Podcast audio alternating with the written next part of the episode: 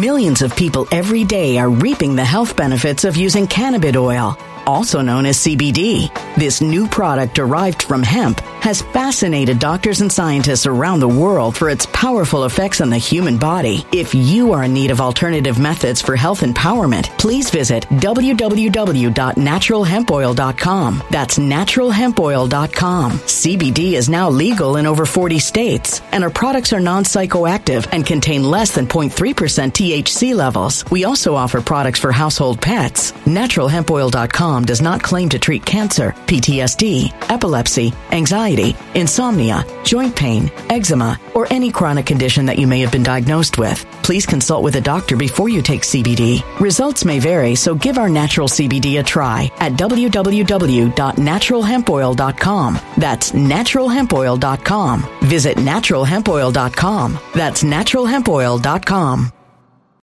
When it comes to stubborn belly fat, we're all searching for a miracle pill. Generally, you have to use multiple products that target belly fat differently to manage excess weight around the stomach. Some products may focus on abdominal exercises or dietary changes, while others might focus on boosting metabolism or controlling cravings. But believe it or not, I may have found a solution that removes the need for juggling through multiple weight management products. It's called Belly Trim, and it's more effective at targeting belly fat, enhancing metabolism, and promoting a toned midsection better than most weight management products I've seen typically found on store shelves. Tens of thousands of five star reviews back up the notion that Belly Trim is not only a breakthrough in a bottle, but that it also removes the need for us to use countless diet pills and fat burning supplements. But there's more. If you place your order for Belly Trim now, you'll also receive 51% off, free VIP live health and fitness coaching for life, two free new ebooks titled Top 10 Foods That Burn Belly Fat and Top 10 Exercises to Reduce Belly Fat, a 60 day satisfaction guarantee, and last but not least, free shipping. Simply go to www.trimwithus.com. That's www.trimwithus.com to take advantage of this limited time deal before they sell out. Once again, that's www.trimwithus.com. Order now. Energy bills are rising at a historic rate, and there's no end in sight. Talk to enough people, and you'll soon realize nearly everyone's shocked at their recent electricity bills. Some studies reveal energy costs have skyrocketed by as high as 60% in as little as two years. That's why tens of thousands are installing this magical little device from SavePowerBills.com to help slash their energy bills. This sophisticated gadget stabilizes electrical currents, reduces dirty electricity, and helps protect your appliances and electronics. Simply plug it into your home's wall outlet to help lower energy consumption and ultimately help reduce your power bills every month. Countless five star reviews back up the notion that this device is one of the most efficient ways to save money while beating the greedy power companies. But there's more. If you order now, you'll also receive 65% off, fast shipping within the USA, hassle free returns, and last but not least, a 60 day satisfaction guarantee. Just go to savepowerbills.com to take advantage of this limited time deal before they sell out. Once again, that's savepowerbills.com.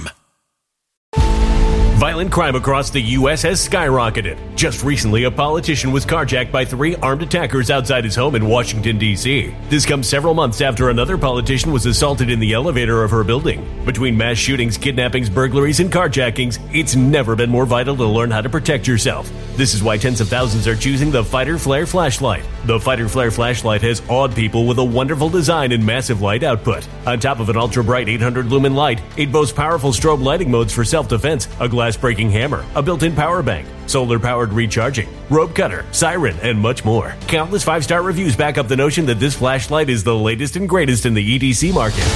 But there's more. If you place your order for the Fighter Flare flashlight now, you'll also receive 66% off, free express shipping, and last but not least, a 100% lifetime guaranteed replacement. Simply go to www.fighterflare.com to take advantage of this limited time deal before they sell out. www.fighterflare.com. Order now. Something wicked is coming this way, and only fools are ignoring the signs. So it's time you became a financial prepper like thousands of others. Gold can travel anywhere. It's international. It's its own currency. Allocate to gold now, the timeless safe haven asset. Open an IRA with Noble Gold Investments to physically hold coins and bars and let real, tangible gold, not just paper, Save your portfolio as the economy burns again. Right now, Noble Gold Investments offers a free three ounce silver American Virtue coin with every qualified IRA. Just use the promo code GOLD to claim your free coin and secure your family's financial future. Go to noblegoldinvestments.com now. Noblegoldinvestments.com. Past performance may not be indicative of future results. Investing in precious metals, including gold, involves risks. Consult with your tax attorney or financial professional before making an investment decision. Greetings and salutations, loyal viewers of this channel. My name is Sean, and today I have returned from Tim Pool's compound, where I am told by very many people on the progressive left about 800,000 people live there, but I can confirm it's actually 2.6 million. That is right. Tim has a compound with 265 million people there, and they all live there in his skate park. And Emma Vigeland, as she said on the internet.com, was not allowed to see it because she was going to expose the half a billion people that live at Tim Pool's compound. Now, before we get into this, before we get into my appearance on the Culture War episode, which was pretty fun, although weird because ultimately I ended up becoming a moderator, I just want to say thank you to everybody who signed up over my website, actualjusticewarrior.com slash join. Oh, give me the money. Give, you give me the money. Okay. And thank you to my listeners on Spotify, on Apple's podcasting platform, and on Google's podcasting platform. So the number one criticism, the number one critique that I received based on my appearance on this Culture War episode was the fact that I did not talk nearly enough to the satisfaction of you guys out there in the audience. And one of the reasons why this happened was because Emma kept trying to redirect every time I countered her point because she had no counter to any point that I made, which I will put forward repeatedly throughout the course of this video with examples. Eventually, she was able to redirect to Medicare for all as a solution for crime, but considering the topic was the year over year increase from 2019 to 2020 and how it's been elevated ever since then, not just in the city of New York, but nationwide, although we didn't get to the overall nationwide numbers, it would seem weird that Medicare for all would be proposed as a solution to reduce crime back to where it was in 2019 because obviously the spike was not caused by a removal of Medicare for all. In reality, in actuality, we passed a series of stupid criminal justice reforms nationwide at the federal level, the First Step Act, and at the state level, at the local level, multiple different pieces of legislation. People cut their police funding and all of those things led to varying degrees of crime spikes nationwide that led to an overall crime spike. And one of the things that I brought up in this in particular was the year over year increase in homicides. I believe I said in 20 2021, but it's actually the 2020 year over year increase in the city of New York of about 47%. Crime and, is down in New York City in and, 2023 and, in, by every down, metric. Down compared to what? Down compared to 2021 and don't, 2022. Don't change, don't change the subject, no, right? No, you you I'm accused not. us no, no, of publishing minute, videos we don't minute. publish. If it's down in 20 compared to 2021 and there was a giant year over year increase from 2020 to 2021, then you're talking about something it wasn't down. giant. It was a small bump from the a forty-seven percent increase in homicide in the city of New York is not a small bump. It was. Now, of course, Emma Vigeland was not prepared for this argument. In fact, she did this trick where she said, according to the current 2023 numbers, crime is actually down in the city of New York. Now, first and foremost, we're in the year 2023, so these are the non-conclusive numbers which come out at the end of the year. Secondly, New York's population has actually declined 400,000 since 2020, so even a down year in terms of raw numbers doesn't necessarily mean that something is down per capita. And finally, as I said on the show, and you guys heard me say it, that after a giant increase, a slight decrease still elevates crime overall as compared to 2019 homicides are have been on a precipitous decline since the 70s, since the 80s, okay. since the 90s. There was a bump because of desperation in the pandemic, There's, and now it's back down in 2023. So, like, That's irrefutable. That's the NYPD's own data. That's on all major crimes: murders, rapes, grand larcenies, so uh, robberies. A, this is an argument I'm often confronted with, and it's actually pretty terrible. So crime is down from the peak for sure, right? In some years in New York City, we had 2,100 murders. I think that's the largest ever in the history of the city of New York. However, my standard isn't, it's not as bad as the worst time in the history of the city of New York. When I mm-hmm. see murders jump year over year from about 319 to 469. What do you mean year over year? The two years that I just Year listed? over year, as in from 2020 to 2021. That would be a year over year increase That is a dramatic increase, and it's the largest since, I believe, 2010, the greatest year over year increase of all time in the city of New York, by the way but it's all but the way back to 2010 again. numbers. It's down. Yeah, again. it's down is- compared to the increase, but it's not down compared to 2019. Was- now, of course, Emma Vigeland had no real response to this. In fact, what she ended up bringing up was the response that I'm often used to hearing when it comes to crime, crime in New York City, crime nationwide, which is the idea that crime isn't as bad as the 1990s. Now, for some reason, she said crime has been declining since the 70s. That's when crime was really spiking up. It's actually been declining since the 90s, although they kept putting the murder rate chart on the screen during the show for the city of New York and then for the nation as a whole. But it is since the 1990s. And as I said on the show, which is something I've said multiple different times on this channel, my standard isn't if crime is declined as compared to its peak, as compared to the worst time in American history. The fact of the matter is, again, as laid out in the clips that I played throughout the course of this video, New York was in and around 300 murders a year, and year over year, they jumped to 450. So the fact that in 1990, in one of the worst years in the history of New York, we had over 2100 homicides does not provide me any comfort when obviously we've set ourselves back to 2010 numbers where we're in and around 450, 460 homicides. So we're trending in the wrong direction after years of a precipitous decline. This is what I was concerned about. And this is what Emma was totally in denial over. Poverty um, leads to crime. This I would is, imagine. This that. inaccurate. Me, why do you think uh, 25 people got shoved in front of trains last year? I don't know, dude. Well, I, that's a legitimate question. You're saying that uh, you're saying poverty and desperation results in crime. I'm wondering why it is that you've had these uh, uh, these homeless guys. They've been predominant. I think it's almost entirely these homeless guys. Now, by the way, while I had an absolutely wonderful time hanging out with Tim post this, I ended up doing a show with Seamus, the Freedom Toons guy, which I will link out for the future when that gets uploaded. And I appeared on Timcast IRL. I will say Tim did not help me in this regard because he was basically going down the rabbit holes with Emma going forward from this point on. Because what I was attempting to do before I was interrupted a few times during this segment was try to get Emma to say if it's not as bad as the absolute peak, then we shouldn't worry about it. At which time I would have pivoted to the city of Philadelphia because unlike New York City, which is just experiencing a dramatic increase in homicides, Philadelphia is actually the worst it's ever been in the history of the city of Philadelphia in terms of murders. And I could go to example after example like this where crime is not only worse than the 1990s, but but it's the worst that it's ever been in any given particular city and or area. I would have loved to press on that.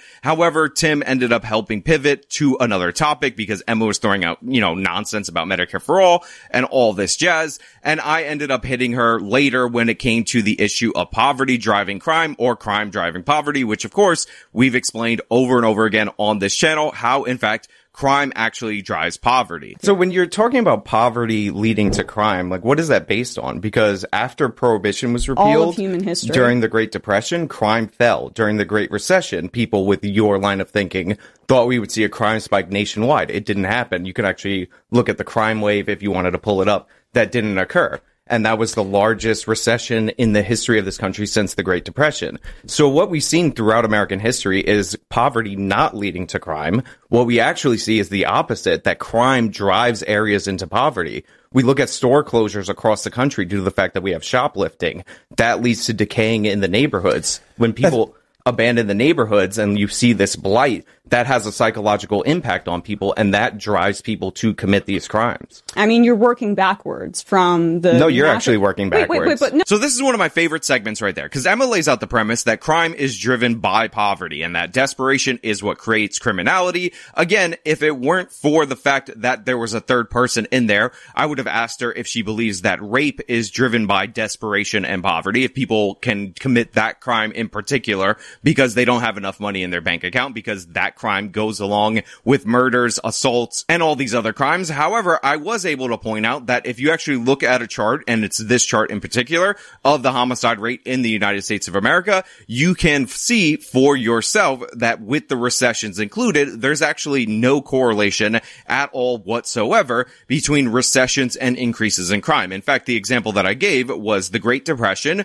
which prohibition was repealed two years into the Great Depression. Crime actually fell after prohibition was repealed because the public policy of prohibition is what was causing the increase in crime. It was not the economic circumstances. And again, the Great Depression was in fact the Great Depression. Then you have the Great Recession and there's all these articles about the crime wave that never happened during the Great Recession as referenced in there. I wish it was pulled up on screen, but you know, I'm not the producer on this show. I'm just sitting there making conversation. There was also no increase in crime. So Emma is putting forward this idea that we have crime driven by poverty, yet we have examples of sudden shocks forcing millions of people in the United States of America into poverty and crime not increasing, it in fact decreasing. Because again, crime is not driven by poverty. There are demographics within this country that commit higher rates of violent crime as middle class or upper middle class participants than other demographics that are in the lower class. There are poorer countries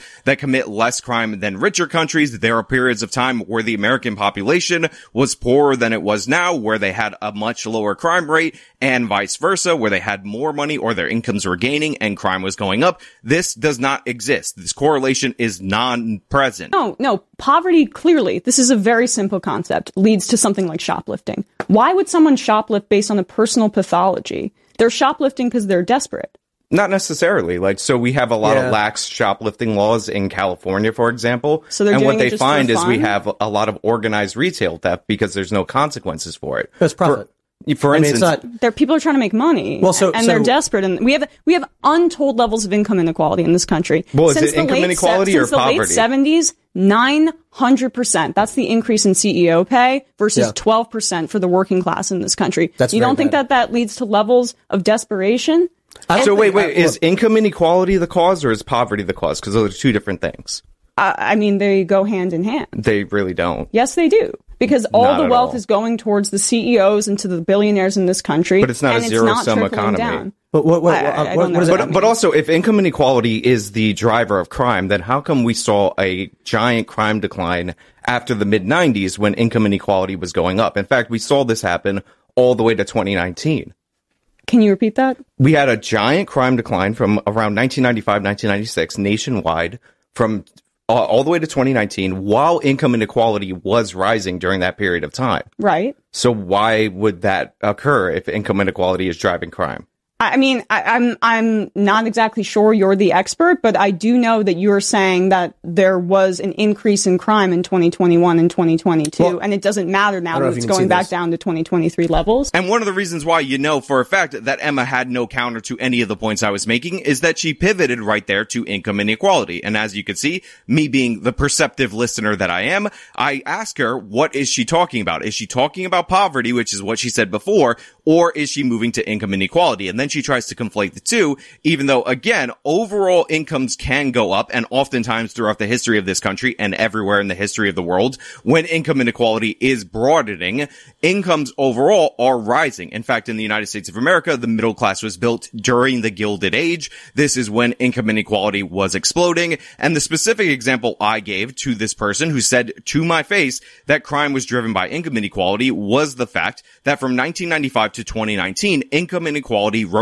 dramatically in the United States of America, while at the same time, we saw the greatest decline in crime each and every single year over the same period. So if income inequality, increasing income inequality caused crime, then we would see an increase in crime during that period, not a decrease in crime. There was also the point where I unfortunately again did get cut off by Tim Pool, where I said that we had all this social spending, all this welfare spending, the war on poverty in the 1960s. And if you look at the chart again that they put forward, you can actually see the crime wave actually increase during that same period of time. Now, unlike Emma, I actually have something that does correlate with this, which is the attitudes and policies put in place I think public policy has a huge impact as well because again, we saw a dramatic crime. This crime wave started in the 1960s, right? And this is when we started embracing this idea that poverty was the root cause of crime, that this was more the realm of the social workers, all things that sound really familiar to today. And from 1960 all the way to 1979, the incarceration rate, even though in raw numbers it was rising, was dropping per capita. So we saw this crime increase and you would, what you would end up getting in 1979 for murder on average was something like five years. For rape, it was something like 3.4 years. And obviously, like this created a problem because we just weren't prosecuting people. This is why we ended up going with a mass incarceration solution, which by the way did work and all these other policies to get tough on crime. You laugh, but you're definitely no, I- as they relate to crime. So a perfect example of this was the fact that I said again on the show that from 1960 to 1979 we had a decrease in the per capita rate of incarceration. Now, our population was exploding, so technically we had more people in terms of raw numbers going into prisons, but our net prison population, our per capita prison population was in fact decreasing. It was going down during that period of time, you would get a little over five years on average for a murder and a little over three years on average for a rape. And this was all the way to 1979. Then this started to reverse when we had tough on crime policies and we started locking people up under the theory of incapacitation. Now, I specifically cited this Brennan Center report, which was actually put forward against me as a counter to something that I've said in the past, which was, oh, mass incarceration is ineffective because it lost its effectiveness after the year 2000. 2000. And what this means, and what I've described to you guys on this channel multiple different times, is that mass incarceration, like everything, has diminishing returns and or marginal utility, which means it's going to work up to a certain point where you can measure the gains, but after a while, doing the same exact thing will not continually resort in an increase in the results that you're looking for. A perfect example of this is the fact that if I were to say a gallon of water could save somebody's life, this would be true provided that this person person did not have a lot of water. If you don't have any water and I give you a gallon of water, guess what? That's going to save your life, right? But up until a certain point, that is not going to be as effective. For instance, if you have so much water that you have an Olympic sized swimming pool in your backyard, me giving you a gallon of water is not going to do anything for you. That doesn't mean it's untrue that a gallon of water can save somebody's life. That means that it's true, but there's marginal utility. It's only true up to a certain point, And after that point, you're going to have enough that the value of that individual gallon to your life and to your health is not going to be that high. Again, Pretty simple concept. I've explained it a bunch of different times. Here's the chart on mass incarceration. And as you can see, the bulk of the incarceration was in the 80s and 90s and saying it's less effective after the year 2000. This is because we locked up the people who were offending consistently and that significantly already drove down the crime rate. And it worked is because the philosophy behind mass incarceration is pretty simple. What you're trying to do is incapacitate criminals because the same criminals are often reoffending. You brought up shoplifting earlier. You can actually pull up an article to find out that the same 300 people in New York City represent a third of the shoplifting arrests total for a single okay, year. So we should have a system of mass incarceration because there are 300. I Because I, I'm talking to you now. There are 300 repeat offenders. No, no, we should incapacitate re- repeat offenders so they stop offending. Got so it. If so you're this is arrested, all about the fact that you're, you're not in favor of bail reform because we, in in New York State, which is now currently being rolled back, in uh, we decided that we weren't going to require cash bail for nonviolent felonies and for misdemeanors, and you think that that's a good policy to not require cash bail? Yeah. Uh, no, I, mean, think, or, that, or think, that, that, that we're rolling it back. I think, I think, look, if, if you're concerned about people not being able to get out of jail because of their financial means, then I can understand reducing or even eliminating the cash bail system. Cause I understand if you don't have a lot of money, even though you really only have to throw down 10% for bail in most cases, unless it's a, you know, like a set figure for the bond, then I get that argument. But what you need, and the state of New York desperately needs this, is some kind of threat assessment. Like you should be able to hold somebody uh, if they present themselves as a danger or a repeat offender, regardless of bail, without bail, so that they don't continue to reoffend. Okay, but do you know what happens when people are held in Rikers, for example, in a pre-detention center? How many deaths have happened there before they're even committed of a, or convicted of a crime? Look, now this led to a pivot about the specific conditions of Rikers Island, and Emma saying, "Oh, this many people died in Rikers Island." I mean, people die in places all the time, and it has nothing to do with what we're talking about. What I'm talking about is the fact that in the state of New York, judges cannot assess dangerousness. This creates a problem. I don't need them to throw up a bail amount that's big number that's going to keep people in prison or in jail actually if they can't afford it. But I want them to have judgment if people have prior convictions, repeat offenses, all of those things, which are red flags, which should get you held in jail. And Emma does not seem to understand this concept. There, again, that's an issue for how the jailing system works in New York City. And I am in favor of building out the jail capacity because you're talking about cash bail, though. That is exactly uh, that is exactly yes. the point that we're discussing here. Yeah, right. So you're in favor of people being held before they're convicted of a crime. Yes, in Rikers. If, if they show a propensity to reoffend, 100%. What is a propensity to reoffend? Um, a history, like being arrested over and over again, prior convictions, yes. So you think that they should be held in a prison that has been... It's a jail, pro- but yes. Uh, yeah, or jail, excuse me. A jail that has been proven to be one of the worst conditions in the country. Well, it doesn't have to be Suicides, specifically Rikers Island. Dozens of deaths just this year even if they haven't been committed of a crime. Convicted of convicted a crime. of a crime. Uh, yeah, for sure. But I think, but that's very anti-constitutional and anti-democratic. How is it anti-constitutional? Um, the Fourth Amendment it violates the Fourth Amendment. Protects you from illegal search and seizures. Well, I mean, you are the, the right to a speedy fifth? trial. People are held. I do I'm think, sorry, Fifth Amendment. Yes, I do think we should I, have I reform I, on the on the speedy trial side. But the idea that it's unconstitutional to hold somebody pre-trial is ridiculous.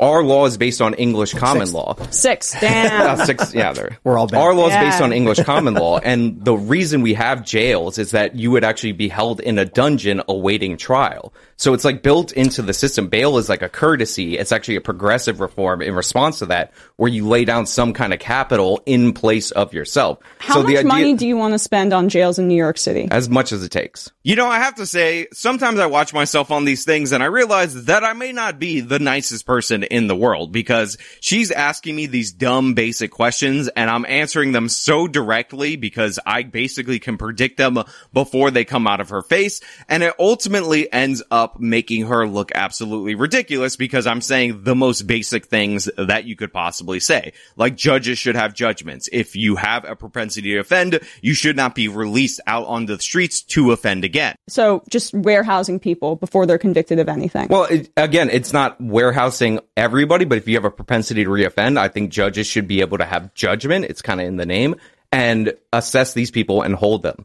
So you just want to give it to the judgment of the judges. And it doesn't. Yes, I would like the judges to have judgment. Yes. Okay. But there should be guardrails in place to prevent judges from. I mean, judges are human beings; they can be unjust as well. I don't really put. Them well, you could. You could. Obvi- you obviously, I'm not in favor of like a million dollar bond for somebody who's arrested for shoplifting, even if they're arrested 27 times. So yeah, you can have guardrails from the legislature, but they can't assess dangerousness right now in the state of New York. While Emma, like a child, like a little baby, like somebody who has no experience, no concept of the world, is saying, "Oh, well, what does uh, that mean? And uh, should we just hold people pre-trial?" And you just hear me confidently say, "Yes, 100%. We should definitely do that." And then she makes the point that it's anti-constitutional, and then she searches for a right to a speedy trial. Now, again, if you watch my channel, you know I've addressed all of these arguments before. Multiple multiple different times. They're not good arguments. And I said it right there. If there's an issue with Rikers Island in particular, which by the way, she calls it the most dangerous. I think what she's actually saying is that because it's the largest jail, you end up with more deaths at Rikers Island. And by the way, she was mentioning deaths, not murders, not deaths due to neglect or anything like that prison populations or jail populations tend to be unhealthy. They tend to have a bunch of problems. And guess what? They commit violence against one another. Now, Rikers Island happens to be managed by the city of New York and compared to the jails that are managed by local sheriff's departments with nowhere near the funding, it's actually probably one of the better jail facilities in the country, not one of the worst. But again, she's going with raw numbers of deaths as her measurement, even though Rikers Island serves a giant population that is larger than any other jails based population. Again, usually jails are held at the county level by the sheriffs and sheriffs do not cover anywhere near as ground as New York City. So you have the largest potential criminal population going into Rikers Island. You should not be surprised that you have a higher number or a raw number that's kind of high or sounds high in terms of deaths. But again, that has nothing to do with anything. What I'm talking about is incapacitating repeat offenders. If there's a problem at Rikers,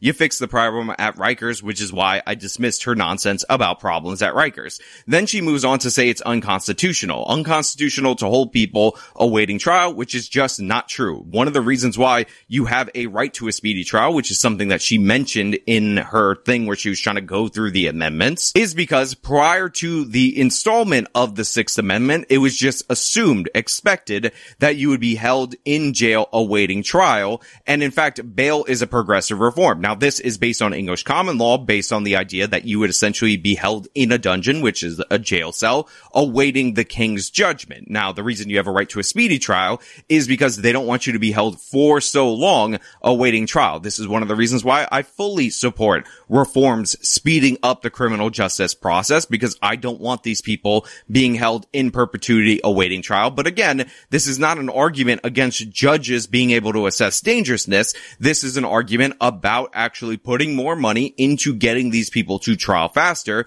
So that way we can decide who's guilty, who's innocent and all that through the process. So again, another terrible argument. And then she goes with the judges be racist argument. They assess it in ways, the reason we put this law into place, which is now being rolled back, that were deemed inherently racist. They How deem so? that th- th- it was uh, disproportionately black and brown people who are Okay, warehouse but how's that racist though? Because at their discretion it was put into it, was implemented in a racist way. It's But the same look at way the that crime stop and frisk- statistics, they're well, there you go. So that so so you're so this is what the reality is for you is you believe that black and Hispanic people inherently are committing. When did I say inherently? crimes. I mean, th- this if is you pull up like NYPD crime data, for instance, since you brought up stop and frisk, you can look at the shootings, like the shooting suspects in any given year.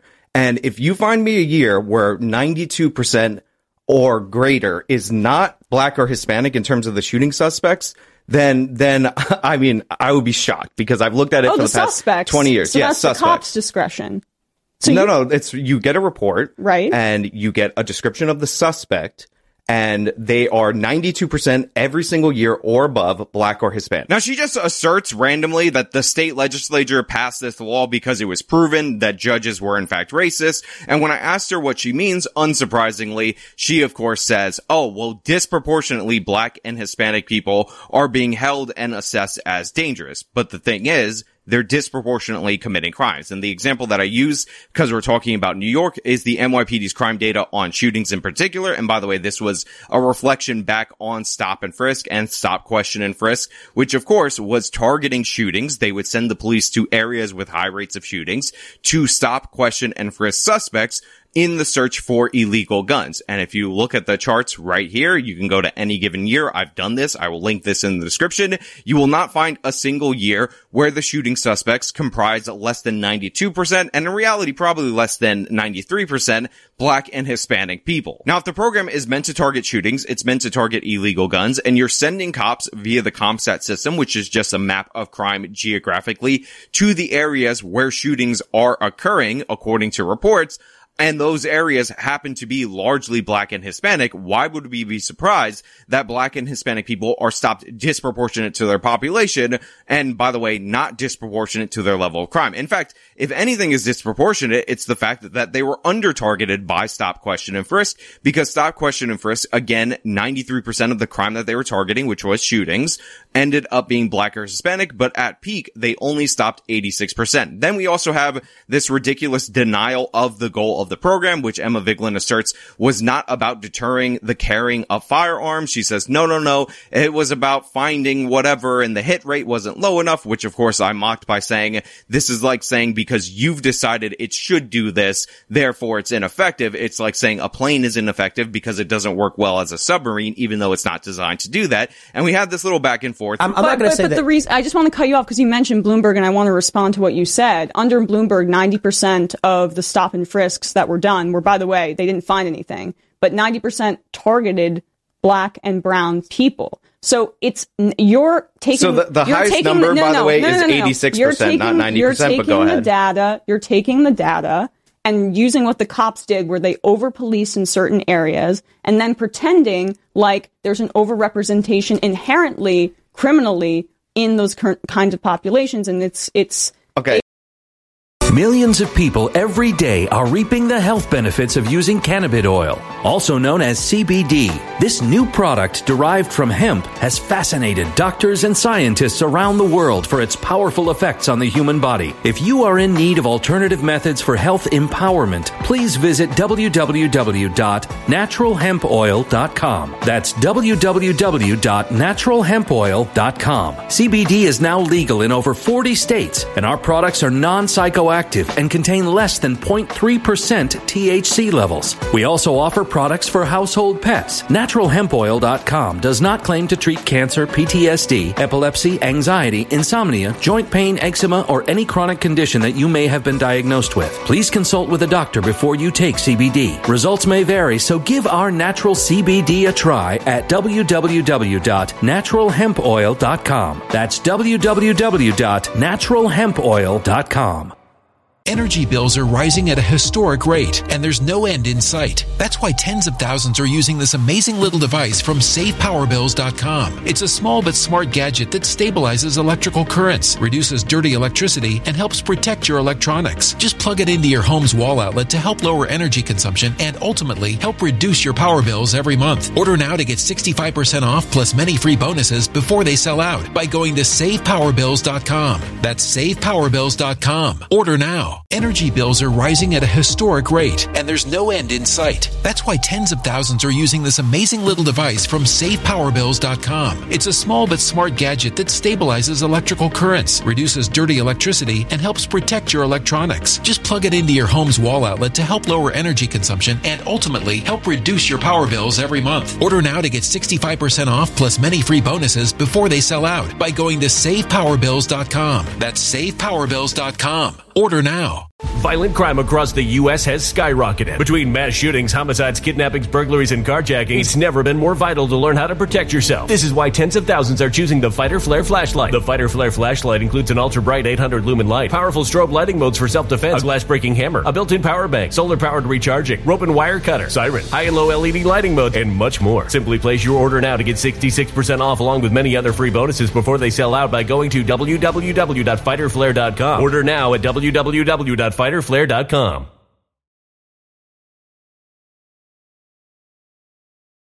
Violent crime across the U.S. has skyrocketed. Between mass shootings, homicides, kidnappings, burglaries, and carjackings, it's never been more vital to learn how to protect yourself. This is why tens of thousands are choosing the Fighter Flare flashlight. The Fighter Flare flashlight includes an ultra bright 800 lumen light, powerful strobe lighting modes for self defense, a glass breaking hammer, a built in power bank, solar powered recharging, rope and wire cutter, siren, high and low LED lighting modes, and much more. Simply place your order now to get 66% off along with many other free bonuses before they sell out by going to www.fighterflare.com. Order now at www.fighterflare.com fighterflare.com. a racist argument. So you're wrong in a bunch of different ways. So let me just like run through them. So first and foremost, the highest year was 86%. And that was the year with the dramatic increase in stops. And if you ask me if I'm in favor of just expanding stop and frisk, which is different from Giuliani's stop question and frisk, although you know, you might not be interested in that specific difference to the levels that Bloomberg did. I would say it's unnecessary. It aggravates people. It creates a whole bunch of problems.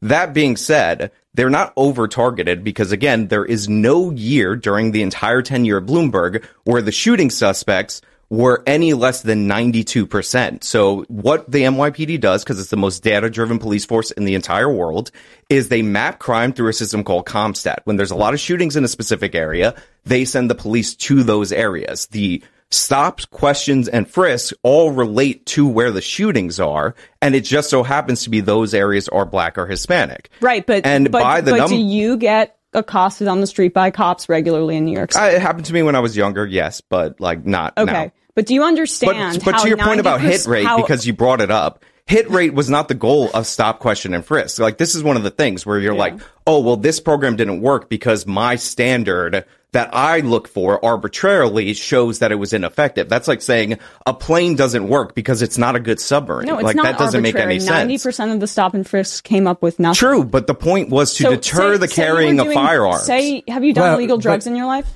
uh, maybe I just, I, I have, I have.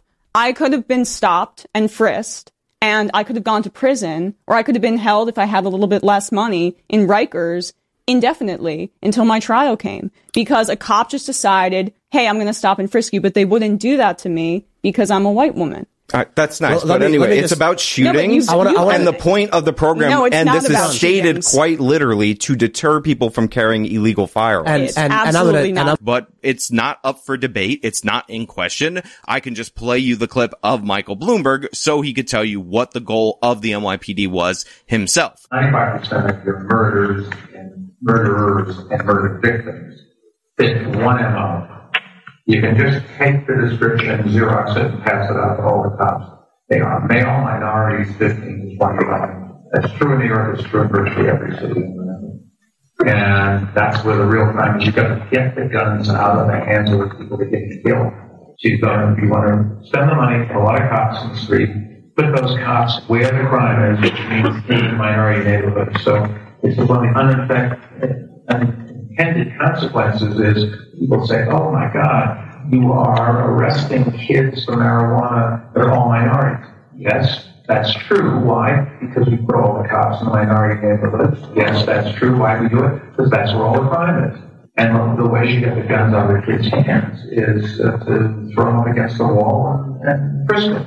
And then they start, they say, oh, I don't want that, I don't want to get caught, so they don't bring the gun still have a gun, but they leave it at home. Did you hear that? Did you hear him say it loudly and clearly? This was the guy in charge of New York City. He was the mayor. He appointed the police commissioner and he said, quite clearly, his goal was not necessarily to find guns. It's okay if we don't find guns because that means we leave the guns at home if we're the criminals. That's what he wants because he's trying to deter shootings. Now, what is a more accurate representation of the goals of the program? Is it Michael Bloomberg saying well before he got any of this crazy scrutiny from people on the left that the goal was to deter the carrying of firearms from criminals in the city of New York? Or is it Emma Vigeland saying that because the hit rate is low, therefore the program is not effective? Obviously, one is correct, one is accurate, and that was what was presented by me. And this should be unsurprising to you because I am very aware of what the goals of the interventions that I talk about actually are. Now, Tim at one point said that this was a violation of the Second Amendment and a violation of the Fourth Amendment. And honestly, this is nonsensical. And I've talked about this multiple different times. Now, if Bloomberg when he expanded the program and he didn't look for reasonable suspicion or follow the original parameters under Giuliani, did brush up against violations of the Fourth Amendment. But remember, the goal of this was to look for illegal guns. Now, Tim asserted that there were no illegal guns. So I said, what about people with felonies? What about minors carrying guns, pistols, and all of that? And he said, there's nothing in the Constitution that says you have to be of age, a legal adult in order to carry a firearm. However, this is often down to the local laws. This often says that you can be barred from owning firearms if you're under the age of 18. And this is basic logic and common sense. Now states can extend the right to carry guns to below the age of 18 if they want. This is what happened with open carry when it comes to long guns in Wisconsin, which ended up protecting Kyle Rittenhouse from being charged with possession of an illegal gun. But they can also prohibit it just like they can prohibit you from voting if you're under the age of 18, joining the military and all of these other things because we have decided that that is the cutoff. Congress is given the right to form an army. They have historically been empowered to draft people into combat. But if you were to try to draft somebody at age 14 to join the United States Army in order to fight a war, people would be in uproar and they would say, obviously, just because it's in the Constitution that the Congress can do this does not mean that they necessarily have the authority to supersede what we consider to be a minor in certain regards versus what we consider to be an adult. Obviously, the most expansive version of your rights are achieved upon adulthood and states can make their own regulations in and around the edges of that. And again, I just fully disagree with Tim Pool's position. And there was a point where Emma asked me if I was in favor of gun control. I just want to point out that she is in fact in favor of gun control. So she's just against the enforcement mechanisms. And I said quite seriously that I'm not a major gun guy in the United States of America. I would like to be able to possess a firearm, but New York City makes this unbelievably difficult. So the idea that I have to go through a million different hoops in order to get a firearm in the city of New York. And by the way, some of those hoops were declared unconstitutional in the Bruen decision, which I am in support of. However, kids that have illegal guns that, by the way, are killing each other at ever increasing rates, who are supposed to have less rights than me as an adult, are able to do that is absurd. Also, this is totally in conflict with Tim's position on whether or not minors can consent to surgeries. Like, again, do we limit the rights and the choices and the freedoms of minors or not? Do we accept that we're allowed to do that or not? And Tim seems to think that in some cases we can, some cases we can't. So this was just a dead end point at the argument. It's really dumb. And considering I was pressing Emma in this regard, this part really annoyed me. Now, that being said, Tim ended up winning me over in a lot of ways throughout the course of this conversation, especially when Emma started to get personal. Now there's a whole bit about the song and about them distorting the audio and Emma saying, oh, we don't have the technology to do that, which is ridiculous because again, Audacity is free, as I mentioned in my video. Now you can watch all of that stuff and watch Tim Pool defend himself against those various attacks, but I'm here to provide you some background. And in the background is the following. Prior to the start of recording, we actually agreed on the initial topic. It was actually the Jordan Williams case. Now if you watch the entire stream, you'll notice we didn't talk about it. The reason why is because Emma Vigeland immediately said Tim should have Sam Seder on. He needs to have Sam Seder on. He needs to debate Sam Seder because all these people are scared of Sam Seder. And by the way, I ended up concluding the broadcast with looking directly into the camera, as I'll say it right now, and saying, I will debate Sam Seder. I will show up in studio. They are in New York. I will go to them. It will cost them nothing. And I will debate him on all of his stupid crime denial tactics without Tim Pool present so that you can be, bring up quotes or whatever nonsense in order to distract when you're getting nailed down on the points. I saw Nuance tweet out something to the effect of Emma, after trying to go up against me, decided that she was just going to go back to attacking Tim because she would rather get into a petty personal argument than an actual policy debate with me on criminal justice topics because she has nothing to say to somebody like me on criminal justice topics because I will destroy each and every one of her points.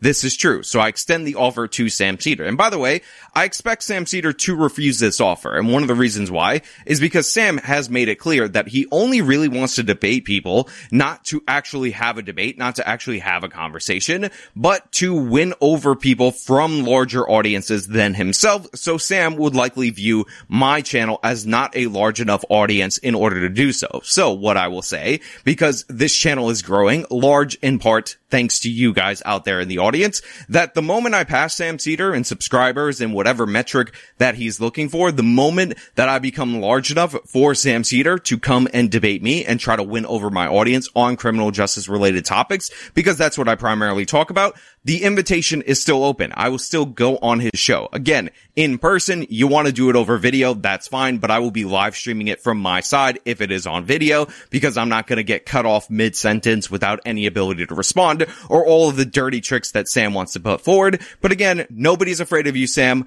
I'm certainly not afraid of you. A lot of people might think you are very intelligent because you look like a nerd, but I see right through your dumb crime denial tactics because it's the same nonsense that I've addressed a million times on this channel and coming from you, it is not any more intimidating. And as for Sam Seder, I'm also a New Yorker. I will not only go on his show in studio and debate him, I Oh, will also take him out to dinner, hang out with him, become his best friend, maybe even wear matching shirts and all of that. So I am available. I'm not afraid of Sam Seder. So, you know, deliver the message. Love it. But now Emma said he would love to do that, but let's be honest, let's be real, let's be straightforward. He absolutely would not love to do that. That's why I have not gotten a response, despite the fact that callouts and all the video clips and all that have been retweeted hundreds, if not thousands of times by the time I'm recording this video, and they will be retweeted repeatedly again after again I have put it out there in this video and linked to those tweets and all of that. So yeah, Sam, any day, any day you want to be humbled live on air, any day you want that to happen, I'm available. Also, again, my offer to take you out to dinner and become your best friend too,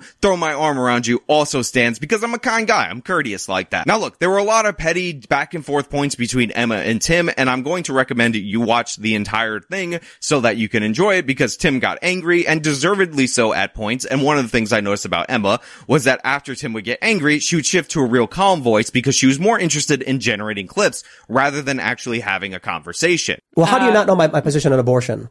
I mean, you watch the show, you watch at any point, you can see the arguments we have. I don't Heated, have a ton too. of time to watch all You your specifically covered his episode with the serfs where they talked about it in depth. So it's weird that you don't. Well, know. reiterate your abortion position for me, and I'll respond pro-choice. to it. And one of the reasons why you know that is 100% true is that Emma at one point in time, and I called her out on this, said that she didn't know Tim Pool's abortion position. Now Emma and the Majority Report actually covered Tim Pool's conversation with the serfs where this was a topic. Now the reason why Emma's saying that she didn't know her abortion position is the same reason that the serfs was saying, oh, well, you're pro-choice, but only from a Tim Pool's perspective because they have tried to paint Tim Pool as an evil right-winger and all that and acknowledging the basic fact that Tim Pool is pro-choice. And by the way, pro-choice up to the point that the majority of Americans who are pro-choice are up to would be a defiance of their idea that Tim Pool is this evil white racist, evil Nazi, and all that nonsense. So I noticed that in real time. And of course,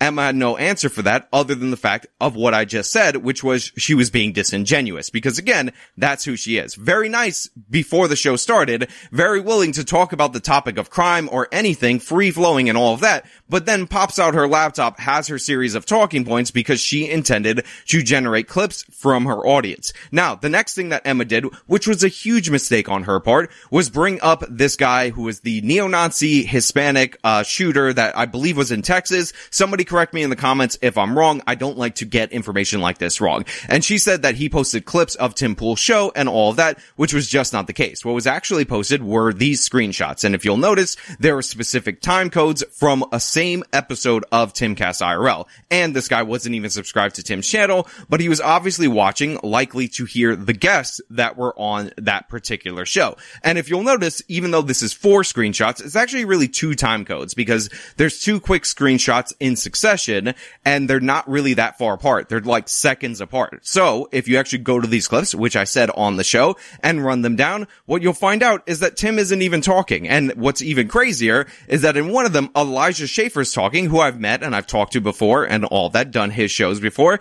And Elijah was probably the most sensible I've ever heard him in the history of the whole time that I've known this man. He said we shouldn't be focusing so much on race because it's divisive and it would lead to violence. So he screenshotted a thing from one episode of Tim Pool's show that Elijah was actually saying something about not overemphasizing race because that could lead to problems and he doesn't want violence. And somehow that means that neo-Nazis watched Tim Pool's show. How about the fact that you called the uh, the grooming event. shooter in neo the neo-Nazi Texas shooter who watched your program? You called that a false flag. Because you don't even know anything Mm. about that story. I do. It was four four clips of the episode, and you can see in the images he wasn't even subscribed to the channel. yeah, he but he watched your show. No, no, no, no, he didn't. He watched one guy. Yeah, have you ever went to those time codes? He would he was highlighting specific, uh, and I won't name the guest from the guest. But Like, he I've did watch that. your show. Like this is So like you're saying a he watched an episode? smear. Sure, but do you understand Okay, come why? on. And he posted about That one. That who was Why- that one guy who watched do Majority think- Report and then commented on what Sam did? Why do you think that that? But he no, this was a neo-Nazi. Why do you think your content appeals to neo-Nazis? Are you kidding me right now? No, I'm just wondering why you think that. Did you go to the time codes that were in that episode? Because I did. I ran this down, and one of them was a clip of Elijah Schaffer, and like weirdly for this like neo-Nazi uh, Hispanic shooter, he like it's Elijah saying that we shouldn't be He had a emphasizing race tattoo. specifically. No, no, he's a neo-Nazi Hispanic shooter. Right, but Tim called it a false flag and then corrected himself the next day and then said he thought it was funny after a mass shooting. I think that I mean, people someone told you him- to say this, and you, you don't actually know what you're talking about. I think that it's not shocking that you think that based on my gender. Okay, you're not saying anything anymore. But like I screen grab when I because I do YouTube clips, so I will screen grab a time code so I know where to go later. So like when I saw that, I knew or I had a feeling because obviously he's dead. So or was he captured or was he killed? I think he was killed. Yeah, so he's dead, so he can't tell us. But like I think people screenshot because this is why I do it, and you can find them in my phone. Moments in things so that they can go back and reference that clip. And I ran down both of those time This codes. is this. Neither look, one. I get it, but look, man, this is the Majority Report. This yeah, but why, it this is, why it, it is a nasty smear. Like you're doing it on purpose, And it's- without it's running not a down the political content. statement. It's not a political a argument. fact. You're like he watched an episode of her show. Um, I'm sorry, of his show. That is the nasty, vicious smear that Emma Vigeland ended up going with on the episode of Culture War that she just had locked and loaded and ready to go. But here's the thing. I've actually run this down before prior to that episode because I remember when this was being posted and I actually screenshot in this very same way in order to find time codes and clips that I'm interested in because I'm on YouTube and I like to go back. So immediately my first instinct was to run this down when this was a story a long time ago. So I actually knew the context for this, so I explained it, which on its own proved that Emma Vigeland had absolutely no point. But even better than that, I actually knew that Emma Vigeland worked for the Young Turks. In fact, in her Twitter bio, it still says Young Turks alum. And if we're going to talk about inspiring acts of terror, I'm going to bring up Gavin Long. And even though it took me about eight tries with Tim cutting me off to bring it up, I brought it up, and guess what? She had no answer for it. It used to be at TYT, and Gavin Long, who was the Baton Rouge shooter, watched, reposted, and did reactions to Young Turks videos. A lot of them were straight misinformation. There was one in particular where they were going after a cop who slammed a woman, which by the cop acted inappropriately, but they wildly speculated that it was a black woman. It turned out to be a white woman. And there was a call in the video of like, what, what do you do if you see a pregnant black woman being assaulted by a cop? Gavin Long said he's going to step up. You can watch these videos; they're available online. And he shot Oh, four yeah, cops. I mean, I wasn't. That wasn't my comment. I didn't say. no, no, hold on. I didn't say it was your commentary, but you're saying screenshots on this guy's phone. Big problem. I got to bring it up right here. But have you ever covered at all what inspired Gavin Long? Uh, because He I, killed four police officers. yeah, I mean, I, I, I don't. I, that wasn't my coverage. I've gone over this before. I will link in the description of this video a detailed analysis from friend of the channel Atheism is Unstoppable on this specific topic where you will see clips of the Young Turks saying stuff about how cops are anti-black, how they're going after black people. And by the way, in some of these clips, they're talking about an incident where a white woman was assaulted by a police officer and it was erroneously stated on the Young Turks that it was a black woman before they knew the identity, which again was something that Gavin Long found particularly offensive because not only was he posting videos like this from the Young Turks on his own YouTube channel, but he was actually reacting to videos like this on his channel. In fact, there was a specific instance where somebody said something to the effect of, what do you do if a pregnant black woman is being insulted in front of you? And Ben Mankiewicz, who is actually the really reasonable person and deserves none of the smoke related to this, said, I would record on my phone. I would call for help. I would try to document it. And then he's being pressed about when do you take action? When do you fight back against the cops? Smash cut to Gavin Long again in his own videos that he's edited. All this linked in the description if you want to check it out saying, I will defend that woman. I'm a real one. I'm going to fight back. And of course, he ends up committing the Baton Rouge police shooting. So direct one to one inspiration from the Young Turks where Emma Vigeland used to work. No commentary, a clip, a screenshot on a Facebook page or a Russian equivalent of a Facebook page, wherever they found this, of one episode of Timcast IRL. I'm sorry. I really didn't mean to trigger you. I'm sorry. No, I'm just, but I'm just curious where your standards are. Like, have you gone Look after this. the She's host clip- on the Young clip- Turks for clip that one? harvesting, clip farming. Is that what you're doing? I don't know what you mean. It, like, okay, your demeanor changes before the show to to uh, all of a sudden now you're going. Uh, what do you mean? I'm so sorry, I triggered you. Oh, jeez. Well, I mean, get it. You guys I'm are going to make clips. I'm you guys to are do- lowbrow grifter drama garbage. I'm trying to You just want to talk speak about in the a merits calming of policy? tone, so maybe that it calms you down a little bit. You want to talk about policy, or do you want to just insult people? I, I would love to talk about policy. So, so uh, uh, continue, Sean. Yeah. So the if if if screenshots, which are of clips that weren't even him speaking, is Tim Pool inspiring the shooter, then how come you've like never done this commentary at a place you used to work at of direct inspiration? Like he saw a clip, cuts to himself saying, "I'm going to step up because I'm the real one." I've Like, never heard of this, so Oh, that's not? interesting that you never heard of it. Well, that. so so it happened. Why do you think it? Why do you think it is that your former program appealed to mass shooters so much? Nice try, Emma. Your lack of preparation is absolutely embarrassing, and I'm glad I was there on such a large audience in order to bring up the issue of Gavin Long, which by the way, his direct inspiration by the Young Turks was never addressed, acknowledged, nor did they apologize for that on the channel. In fact, they reported it as a sovereign citizen attack, so they ended up blaming the right wing, which is funny because Emma said, oh, well, the reason why I care is because most of the terrorism is right wing terrorism, so right wing bad. I cover right wingers, and I know that right wing terrorism in this country dwarfs any kind of left wing terrorism by like a nine to one figure. What does that do I with I might be just asked? underestimating because I cover right, the real threat in this country, which is right wing terrorism. Sure. So I'll ask again. I guess. Like, why do you think it is this mass shooter was inspired by your former program? I would have to look into it to to make a smart. Do you feel bad that he was inspired directly and admitted he was? I sure. I mean, I, I, I again, I, it's not. Do you take responsibility? It wasn't even my program. I, I worked there, but yeah. So you were you were you were providing material support. Wow. See, I, don't, I don't know see, if she you, was there at the time. No, to look, be fair to you, I like, don't think I was. But I will say, um, it is interesting because the Young Turks did cover this shooting, and even though, again, reacted specifically to Young Turks videos covering the cops very poorly, propaganda inspired him to commit this violence. In my opinion, if you want to talk about the Young Turks, uh, you should talk to them. I, I, w- I would love to at some point in my life, but. So he does this, but the Young Turks coverage of it called him just a sovereign citizen.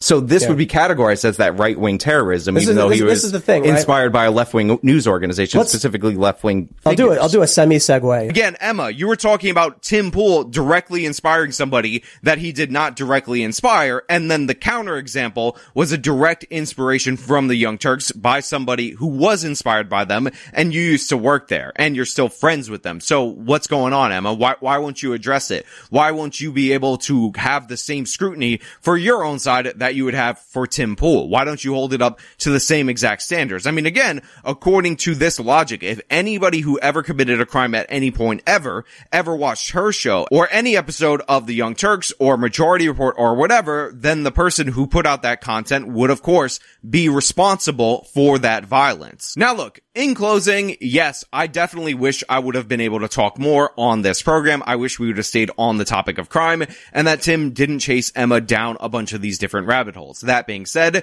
she came for personal attacks. She came to personally insult Tim Pool to try to make herself look good and then pretend like she wasn't doing what we could all see that she was doing. So in that situation where she's trying to attack him personally, say he inspires violence and all of that nonsense, it's not my role in that moment to just jump in and not let Tim defend himself. And at certain points in time, I was trying to moderate the conversation in order to move on to a topic that I was more interested in because I felt like they were getting bogged down on Burisma and other topics that I didn't find all that interesting. But overall, I'm not sorry that I let Tim defend himself and jumped in on points where I knew for a fact that Emma was totally out of line, had no basis for her attacks and all that. I mean, look at the desistance conversation where I specifically distinguished the fact that Emma kept saying detransition while Tim was talking about desistance. I thought that was important to be there because that was the entire thing where they were arguing in circles with the serfs debate. So somebody who saw that then and didn't get the chance to call it out in real time because I was not there,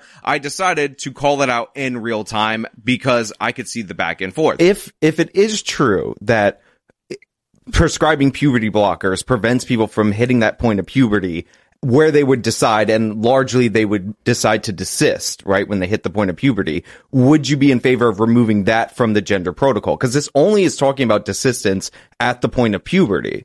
So like what he's concerned about is that if you stop people from going through puberty, you stop the changes in their bodies and all that, and then they can't like rationally make that choice because they haven't hit that point in their development. I I, I don't have the uh kind of I guess arrogance, I would say. I mean, I asked you, I, I asked you a hypothetical, about, like hypothetically, right? But I, again, this is exactly what reactionary conservatives do. You know, it's a red flag from deal, on, make arguments. you deal, if you deal with hypotheticals, because th- when you actually deal with the practical reality and the outcomes that you're dealing with and that you're uh, prescribing onto society, it creates an inherently unjust society. So let me you know, just, as the, just, as the right wing conservative Destiny said recently when he was debating the left wing pro lifers, it is a definite red flag when somebody is unwilling completely to engage with the hypothetical. If you want to say why the hypothetical doesn't apply, that is totally fine. No, because I want to you to just like reality. say, "Oh, it's a hypothetical. I can't okay. talk about it," as if you don't so. know what a thought because experiment is. It's kind of odd. Now, with that being said, I was actually sent a bunch of different snippets and clips and whatnot that made people laugh, and I just have to say,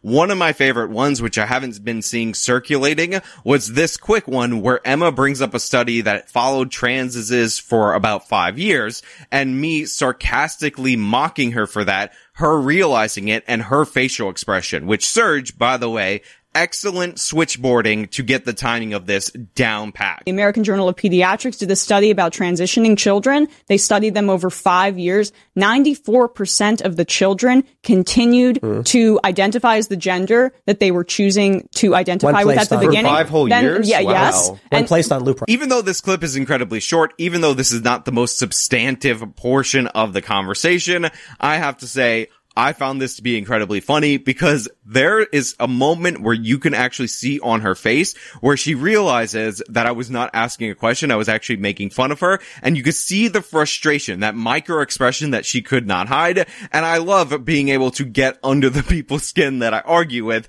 in ways like this. And for me, and for my friends who actually saw this clip, this was one of their favorites. There are other ones that are absolutely hilarious, like the one that was circulating thanks to Adam Friedland. Also appreciated that one. So you are kind of to the right of Donald Trump on this, who has been releasing nonviolent offenders. Per, or yeah, oh no, Donald president. Trump's First Step Act is absolutely terrible. It sets up a bunch of incentives. Well, I mean, that, you're that further right than I'd imagine a ton of this le- audience is. I mean, that, that's fine. That's, that's like I'm not here to. Extremist. I'm not here to win over the audience. Well, I will win over the audience because I'm correct. Overall, while I wish I would have been able to stay on the topic that I wanted to talk about for longer and trap Emma in multiple different ways in her horrible positions, I'm happy with the way that things went. Also, afterwards, Tim, super nice to me. Sushi, poker, we end up hanging out. I did a show with Seamus, invited me on IRL, and even invited me out to the casino, at which point I was too tired and I ended up going to bed because that was a wrap for me way past my bedtime. I'm an old man, but I appreciate Tim for doing that and I appreciate everybody at the compound. Honestly, all 8.5 million of you guys, absolutely great people from the driver, from the people on Cast Castle, which is their comedy show. Always a pleasure to see Chris Poole. Always a pleasure to see Ian.